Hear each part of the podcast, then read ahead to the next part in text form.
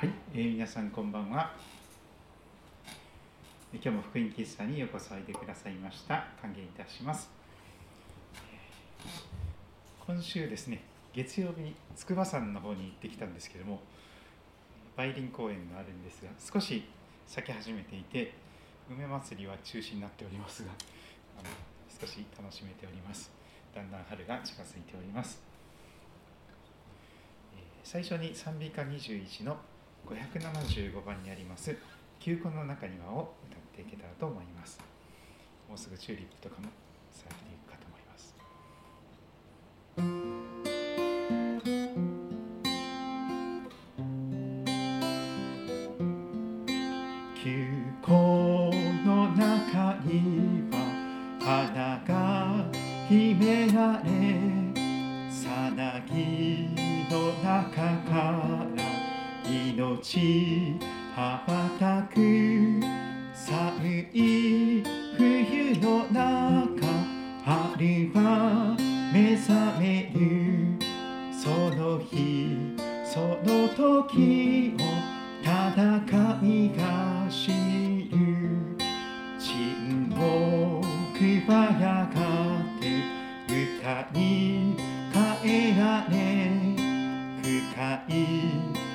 闇の中夜明け近づく。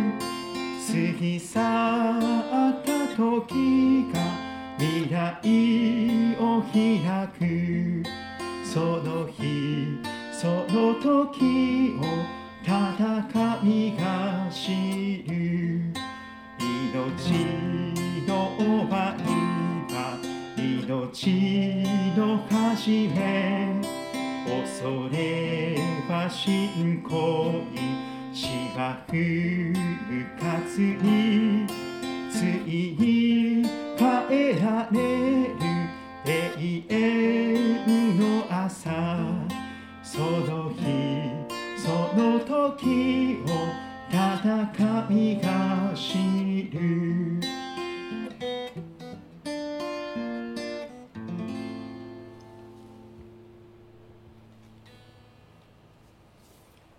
次の歌はあの最近の若手の、えー牧師が作った歌なんですけども元気な歌です。詩篇の100を詩篇の100編をメロディーにしています。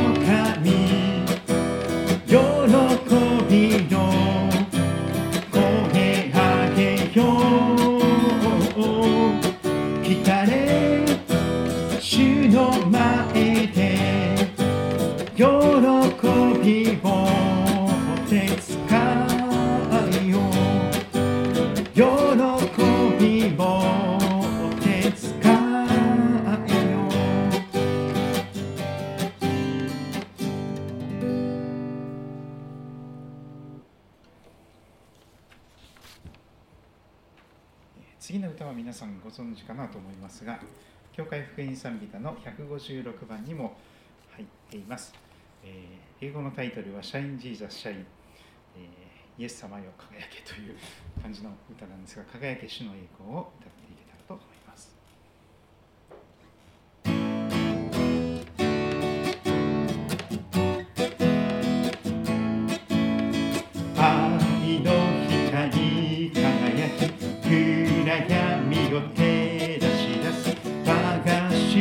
イエ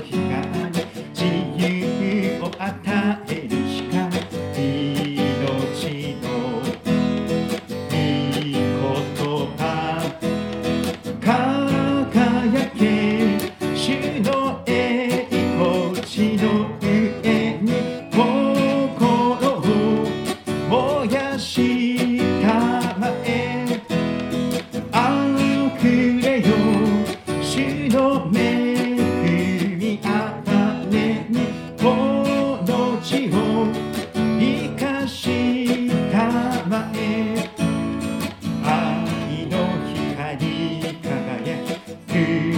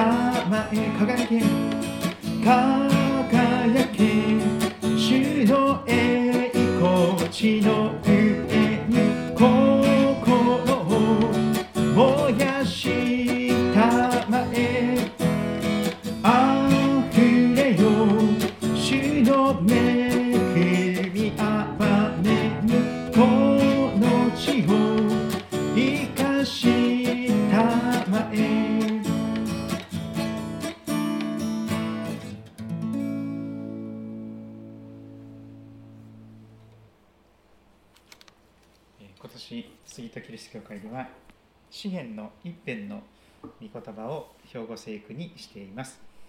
主の教えを喜びとし、昼も夜もその教えを口ずさむ。その人は水路のそばに植わった木のようだ。時が来ると実がなり、その葉は枯れない。その人は何をしても栄えると、えー聖書の言葉にメロディーを矢渕誠先生さんが作ってくださっていますが、えーこの歌を歌っていけたらと思います。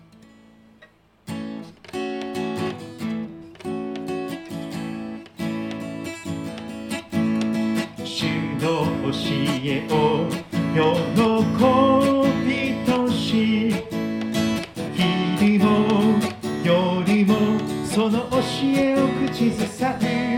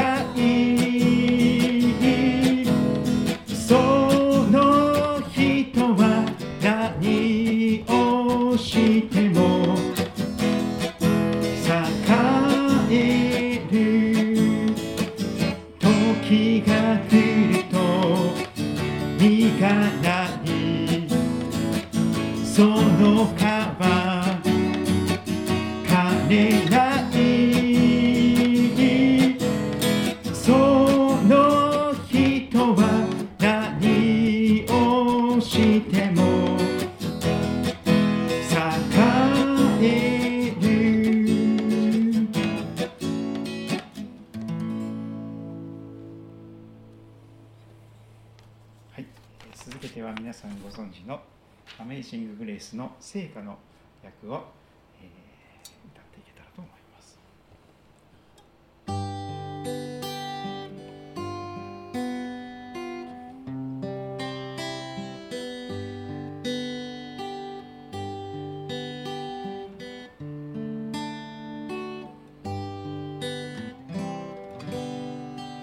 Oh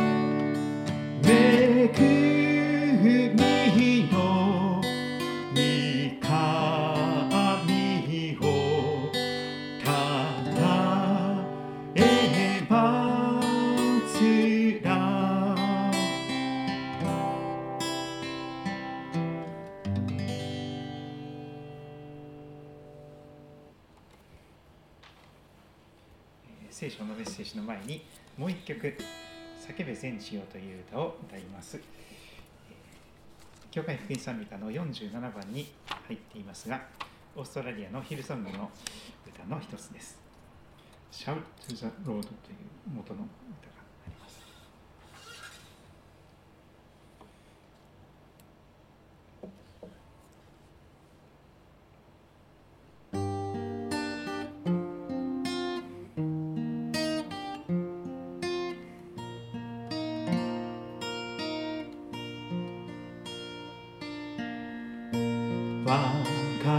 you.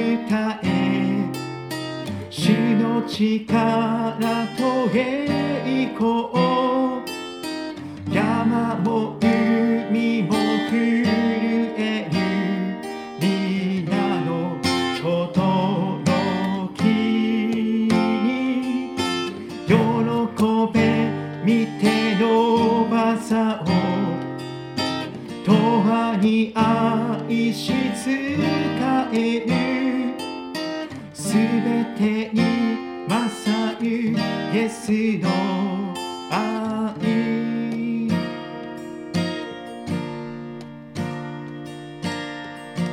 我が主イエスよ救いの君。主の愛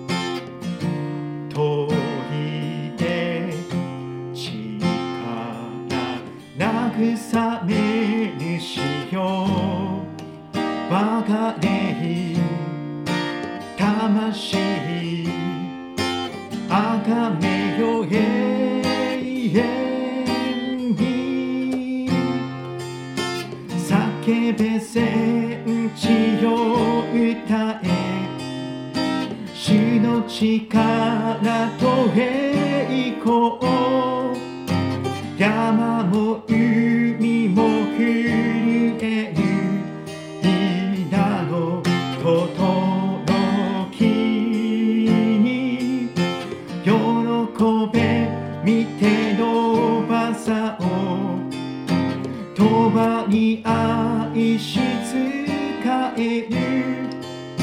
すべてに勝るイエスの愛。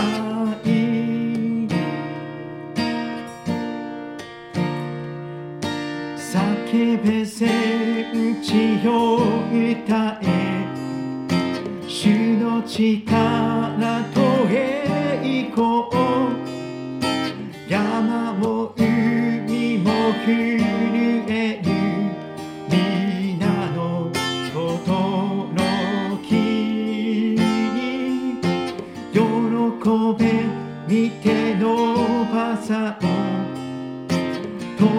に愛し使えるすべてに勝るイエスの愛すべてに勝るイエスの愛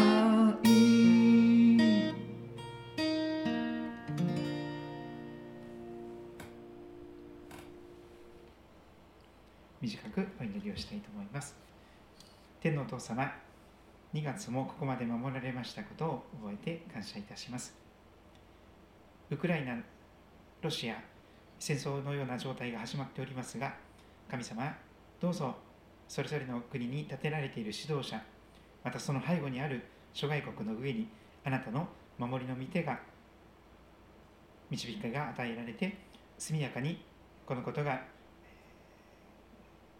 収束へと向かいますようによろしくお願いいたします。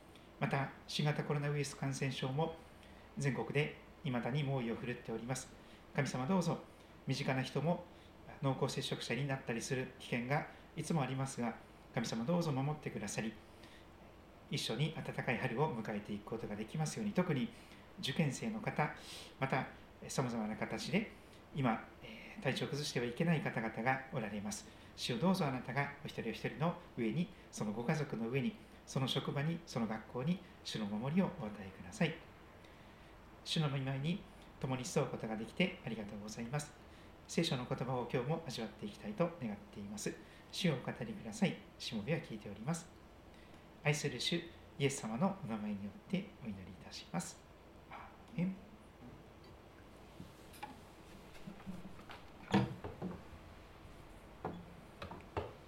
聖書を口ずさむと何が起こるでしょうか？素敵なことが起こります。詩篇の一辺に約束されているようなことが起こります。主の教えを聖書の教えを喜びとして昼も夜も夜も昼も、えー、その教えを口ずさむ。その人はなんと水路のそばに植わった木流れのほとりに植えられた木のようだと言われます。そして3つの約束があります。時が来ると実をならせる実を結ぶことができる。そしてその葉っぱが枯れることがない。あの筑波山に行くとですね結構もみの木があるんですけどももみの木冬でも青々と緑を蓄えています、うん、クリスマスツリーですからエバーグリーンですよね。こういつまでも若々しいみずみずしいその葉っぱが枯れないというような人生が保証されていきます。まさにアンチエイジングではないでしょうか。そしてその人は何をしても栄えるとまで言われています。えー、ご利益宗教じゃないの？いや違います。聖書の教えに導かれてそ昼も夜も聖書の教えを口ずさんでいるからこそ聖書に導かれたそのような素敵な、えー、やることなすこと全て裏目に出ない、えー、全て神様の栄光を表す素敵な、えー、ものとして用いられていくということであります。でいつもこの本をご紹介していますがこれだけは覚えておきたい聖書の言葉100ロバート・ジェイ・モーガンさん牧師先生ですがが書かれています。今、日本語にもなっています。命の言葉社というマイナーな キリスト教出版から出ています。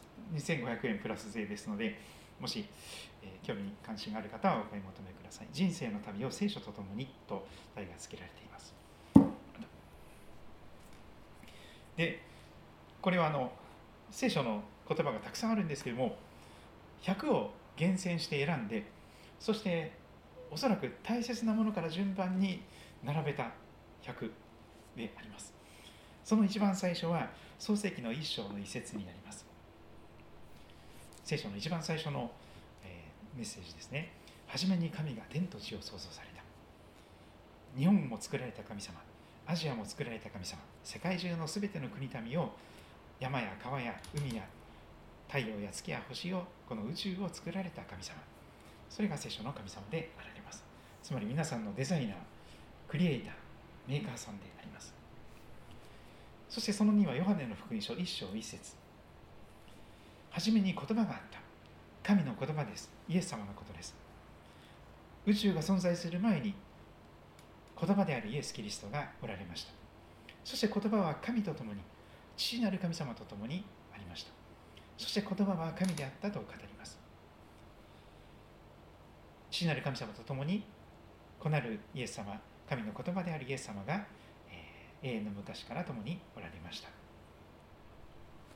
その3はヨハネの福音書1章14節です。言葉は人となって私たちの間に住まわれた。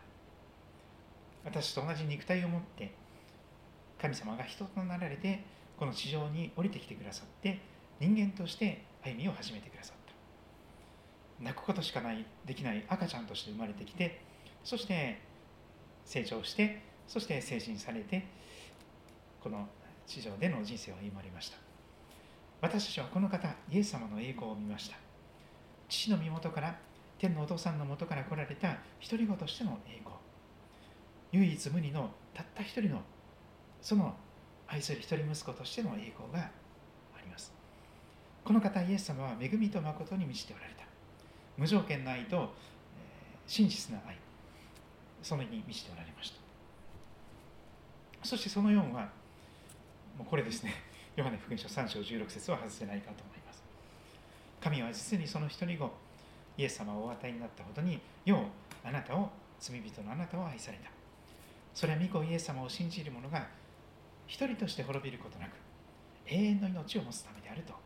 聖書は永遠の命をどうしたら持つことができるのかということを語っています。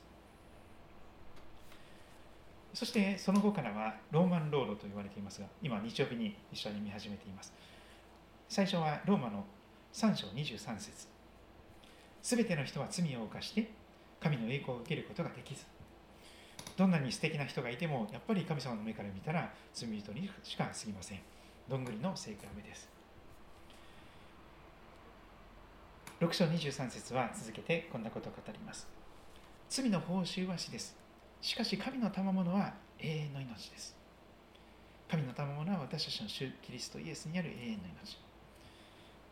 神様の方でものすごく高い代金を全部支払ってくださって賜物プレゼント贈り物にしてくださった。私たちは受け取るだけで永遠の命を自分のものとして手に取ることができます。その命に生きることもできます。ローマの5章8節は十字架の愛を明らかにしています。しかし私たちがまだ罪人であった時神の敵としてまだ信じてもいない。感謝の彼女もない。ありがとうの彼女もない。その時にキリストがそんな私たちのために死なれた。キリストが私たちのために死なれたことによって神様は私たちに対するご自分の愛を明らかにしておられます。その8は10の9です。これは今度の日曜日に一緒に味わいたいと思っているところですが、えなぜならもしあなたの口でイエスを主と告白しあなたの心で神様はイエスを死者の中からよみがえらしたと信じるならあなたは救われるからですと言われております。どうしたら救われるんですか口でイエス様を告白し心で信じると救われますよと聖書は簡単に明快に語っています。ローマの10の10も続きます。人は心に信じて義と認められ口で告白して救われるのです。と言われます。そしてその10テモテへの手紙第23の16今ね3の16と同じですが3の16これはの聖書について語っています。辞書みたいに分厚い本なんですけども神様からのラブレターと言われます。でもこの聖書は全て神様の霊感によるもので人間が勝手に作り出した言葉ではなくて神様の精霊の導きによって記されたもので教えと戒めと強制と義の訓練のために有益です。つまり豊かな人生を生きるために必要な全てが適切なアドバイスや、えー、素晴らしい、えー、導きの御言葉がたくさん詰まっていますよと言われますその11ヨシアの一章八節。この見教えの書聖書の言葉をあなたの口から離さず昼も夜もそれを口ずさめ。先ほどの詩篇の一辺と似ています。昼も夜もそれを口ずさみなさい。そうすると素敵なことが起こりますよ。そのうちに記されていること全てを守り行うことができるようになります。そしてその時あなたは自分がすることで繁栄しその時あなたは栄えると言われます。聖書の言葉を口ずさんでいると自然にその聖書の言葉に生きていくことができるように神様が導いてくださる。そしてその時にやることなすこと全て恨みに出ない。全てのことが実を結んで功を奏して、うん、そして素敵な、えー、短い限られた人生ですけれどもたくさんの豊かな実を結ぶことができると言われます。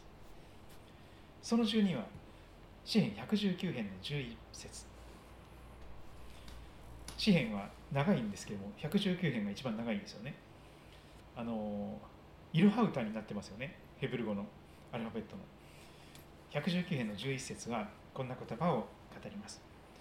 神様私はあなたの御言葉を聖書の言葉を心に蓄えます覚えます。記憶力に鞭を振って。一生懸命覚えます。心に蓄えます。なぜかというとあなたの前に罪あるものとならないためにと言われます。つまり聖書の言葉を心に蓄えておくと人生のブレーキになるということですね。ブレーキの効かない車とかブレーキの効かない自転車に乗っているととっても危険です。でも聖書の言葉を心に蓄えているととっさの時に止まりたい時に止まれる自由が与えられます。こんなことしちゃダメだ。キキッと止める。一線を越えることがないように守られていくということはどんなに素敵なことでしょうか。新明記6の3あ6の6私が今日あなたに命じるこれらの言葉を心に留めなさい。心に留めるということが言われます。続く言葉ですが6の7次の世代の子供たちや孫たちやまた、えー、若い人たちに何をバトンとして渡していくのか。聖書の言葉が一番素敵なバトンだと思います。これをあなたの子供たちによしよく教え込みなさい。聖書の言葉。あなたが家で座っている時も道を歩く時ももう四六時中ということですね。寝てる時も起きる時も。夢の中でもなんか口ずさんでいると素敵なかもしれないあの悪い夢を見ないと思いますね。とても素敵な夢の中で心地よい目覚めが与えられると思います。寝る時も起きる時もこれを彼らに語りなさい。そしてヘブル人への手紙4の12は神様の言葉は生きていて力がありますよと言われます。諸刃の剣よりも鋭く魂と霊関節と骨髄を分けるまでに差し貫き心の思いや計りごとを見分けることができます。何が見たくて何のためにこれをしているんだろうか。その動機も確認できます。そして神様の栄光のために全てを軌道修正していくことができます。その16ヘブルの4の16です。これはとっさの時に、えー、必要な時に、必要な助けを受けましょうという聖書の言葉です。ですから私たちは憐れみを受けまた恵みをいただいて折にかなった助けを受けるために大胆に恵みの御座に近づこうではありませんか。折にかなった助け。本当に今すぐ必要な助けを受けるために大胆に味方になっていてくださる神様の恵みの御座に近づこうではありませんかと言われます。ヨハネの手紙第1を、えー、その後はいくつか学んでおりますが5章14節は祈りの原則です。何事でもどんなことでも祈ってもいいんです。でも聞かれる条件が一つだけあります。神の御心に従って願うなら100%神様が聞いてくださる。何事でも祈ってもいいんですが神様の御心に従って願うならそれは神は必ず聞いてくださるということ。これこそ神に対して私たちが抱いている確信ですと言われます。続く5章15節ですが私たちが願うことは何でも御心にかなうことであるならば神様が聞いてくださる100%答えてくださると分かるならすでに願い求めたことを手にしていると分かる。そんなことまで言われます。もうすでに叶えられたと思っていということまで訳しております。ヨハネの手紙第1は5章11節で続けてこんなことを語ります。永遠の命ですね。これは前回見たところでしょうか。その証とは神が私たちに永遠の命を与えてくださったということ。そしてその命が御子イエス様のうちにあるということです。永遠の命はイエス様のうちにあります。そしてそれが私たちに与えられている自分が永遠の命を持っているそんなことが言われています。で今日見たいのはこれです。ヨハネの手紙第1聖書をお持ちの方がいらっしゃいましたら新約聖書のかなり後ろの方です。黙示録が一番最後にありますがそこからちょっとめくって戻っていただきますと、えー、ヨハネの手紙が3つほど入っております。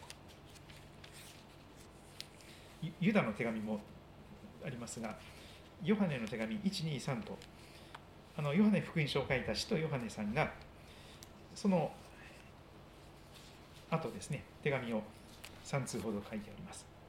その第1のところですねヨハネの手紙第1 5章までしかありませんから読む気になると30分ぐらいではゆっくり読んでも30分で読めるかと思いますがその5章の12節をぜひ開いていただきたいと思います。もしご自分の聖書でありましたらあの何かしおりとかあの挟んでおいてくださるとまたポストイットとかをピッと貼っておくといいかなと思います。えこんな言葉ですね。順番に出しますが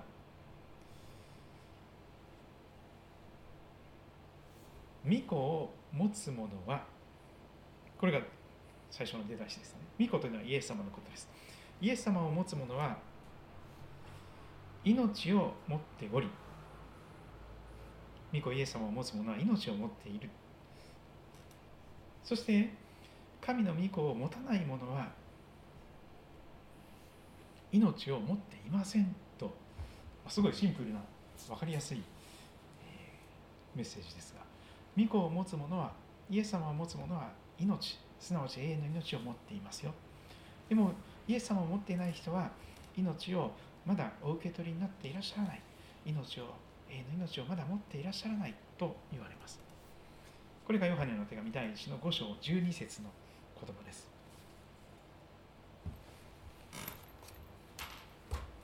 今日のところこれこの、ご紹介します。父の尊敬愛する伝道者ハイマン・アップルマンについて子供の頃よく聞かされました。ハイマン・アップルマンさんという人のこと。最近そのアップルマン博士の伝記を見つけ彼が1902年にロシア系ユダヤ人家庭に生まれたことを知りました。ロシア系ユダヤ人の家庭に生まれました。12歳の時一家はアメリカに移住しシカゴに定住しました。アップルマンは成長して弁護士となり精一杯仕事に励みました。1924年に体調を崩して健康回復のために西部へ出かけカンザスシティの下町にあった YMCA に宿泊しました。あれ？ここじゃなかった。ごめんなさい。これは違うところでしたすいません。あこれです。今日はギデオンの人でした。ギデオン出版社で記事を書いていたギャリー・オー・パーカーさんの話です。すいません間違えました。ギデオンって知ってますよね？あの聖書を配布しているところ。あのホテルとかの引き出し開けても聖書があったりするんですがあと病院とかですね。学校の前で聖書を配ってくださっている。その出版社小学校の6年生のある日のことでした。学校に来たギデオンの人たちが各クラスを集会室に集め必ず読む人がいたら約束できたら聖書をプレゼントしますよということで新約聖書が特別な贈り物として配られました。ギャリーさんも手を挙げて聖書をもらいました。長い闘病生活をしていたギャリーのお母さんは数ヶ月後に天に召されてしまいました。その後の数年間は不安定で困難な日々が続きました。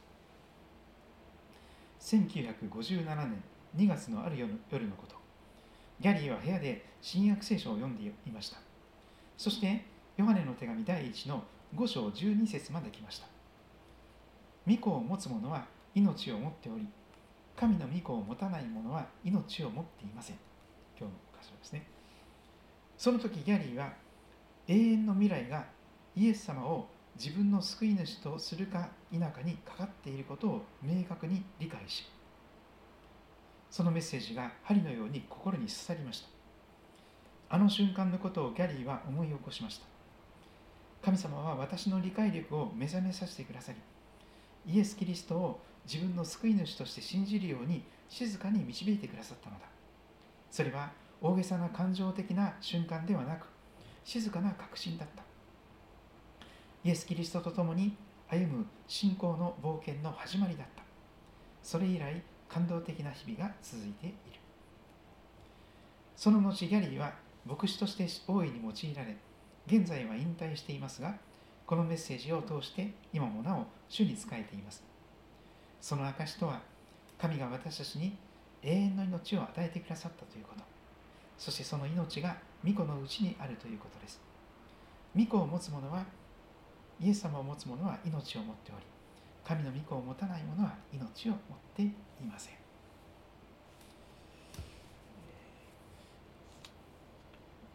すごくあの本当にまさに分水嶺というかですねイエス様を持っている人は永遠の命を持っていますよでもイエス様を持っていらっしゃらない方は永遠の命をまだ持っていらっしゃいませんよというすごくシンプルなでも心を探られる聖書の言葉が今日のヨハネの手紙第1の5章12節になるかと思います。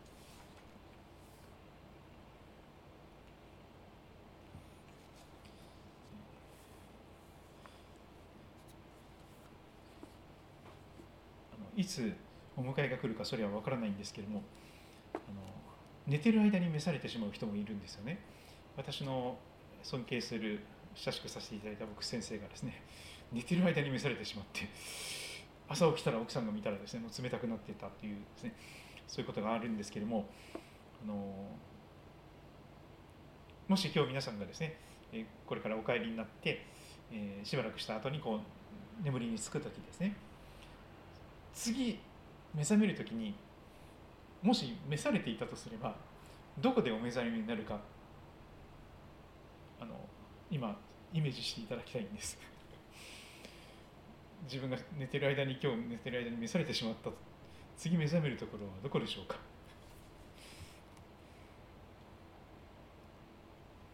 この永遠の命を持っている確信があるかないかというのがすごくクリスチャンにとってあの喜びの源を持っているか持っていないかということにつながっているように思います。そして実は新約聖書のほとんどは特にこのヨハネの手紙第1は永遠の命をあなたはしっかり持っていますよということをその確信を持つことができるようにそのために書かれています。今日死んだとしても次目覚めるところは間違いなく天国。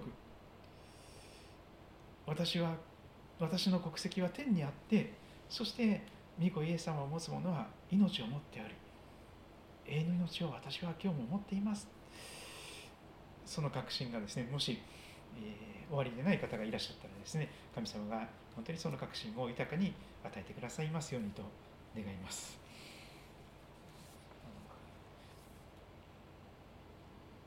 1月は行く2月は逃げる。3月は去るとあっという間にこの年明けても数ヶ月過ぎ去っていくかと思います。そして、えー、気が付くとですね私も50前後になっております あの1970年生まれですからあのそんなことになっておりますけれどもうんだいぶ前に50の人ってかなりおじさんかなと思っていたんですよ自分がそういう状態になっているんですですけどもでもいつお迎えが来たとしてもあの次目覚めるところは天国という確信がありますのでそれは本当に幸いなことだなと思います。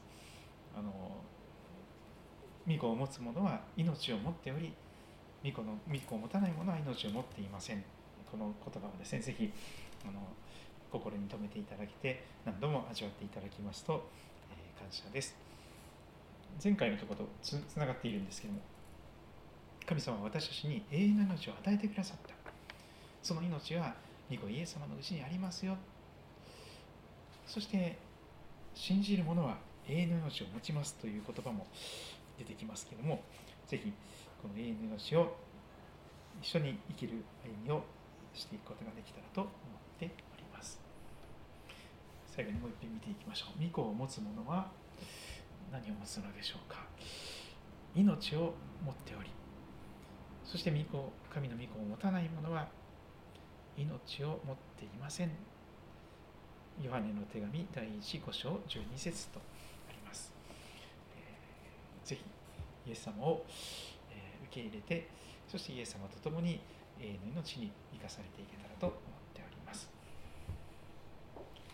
いつも歌っている歌ですが「ガットブレスユー」を今日歌っていきたいと思います特に今日はあのヨーロッパのですねロシアとウクライナの辺の特にたくさんミサイルが飛んできたりとかですね大変な思いをしているウクライナの方々そしてそこの周辺の諸国のためにですねそこに神様の守りと平安と速やかな解決が与えられるように祈り心を込めてこの「ガッドブレスユー」を歌っていけたらと思います。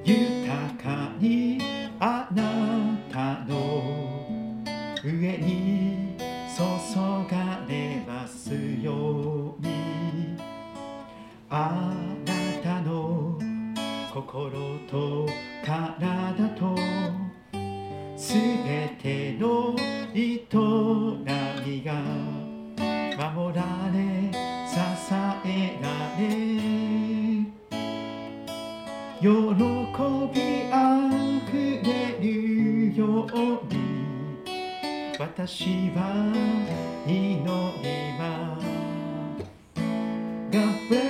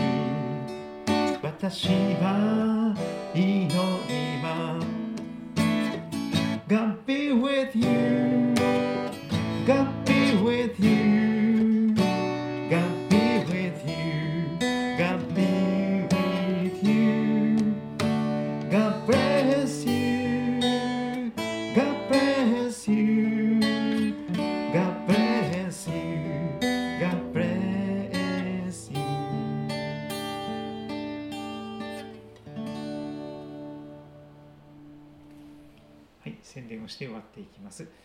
杉戸キリスト教会のホームページ、ぜひご覧になってみてください。ラブ杉戸で検索すると出てきます。スマホの QR コードを読める方はこれを読んでみてください。週報にもいつも載せています。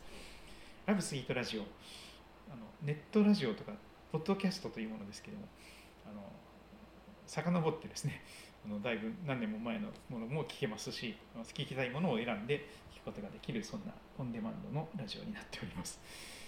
えーそして、えー礼拝のご案内です。毎週日曜日に2回ほど礼拝をしています。朝は10時半から、夜は8時から9時、えーしています。マスクをしてお伝えくださればと思います。ここに来られてない方のためにいつも地図をご紹介しています。えー古利根川を挟んで宮代町と杉戸町とあるんですけども、東武動物公園の駅は宮代川にあります。東口から出て古利根川を渡りますと杉戸町に入ります。えー迷わなければ歩いて10分ぐらいの距離にあります。ぜひあの遊びに来てください。旧日光街道の杉戸高校 JA 町の役場があるバイパスではない4号線が近くを走っております。霞とかベルクスもありますので、えーお買い物ついでにもお立ち寄りくださればと思います。はい、えー以上で福音基礎終わっていきたいと思いますが、今日も見てくださり、来てくださり、来てくださってありがとうございました。神様の祝福が豊かにありますように、またお会いしましょう。God bless you.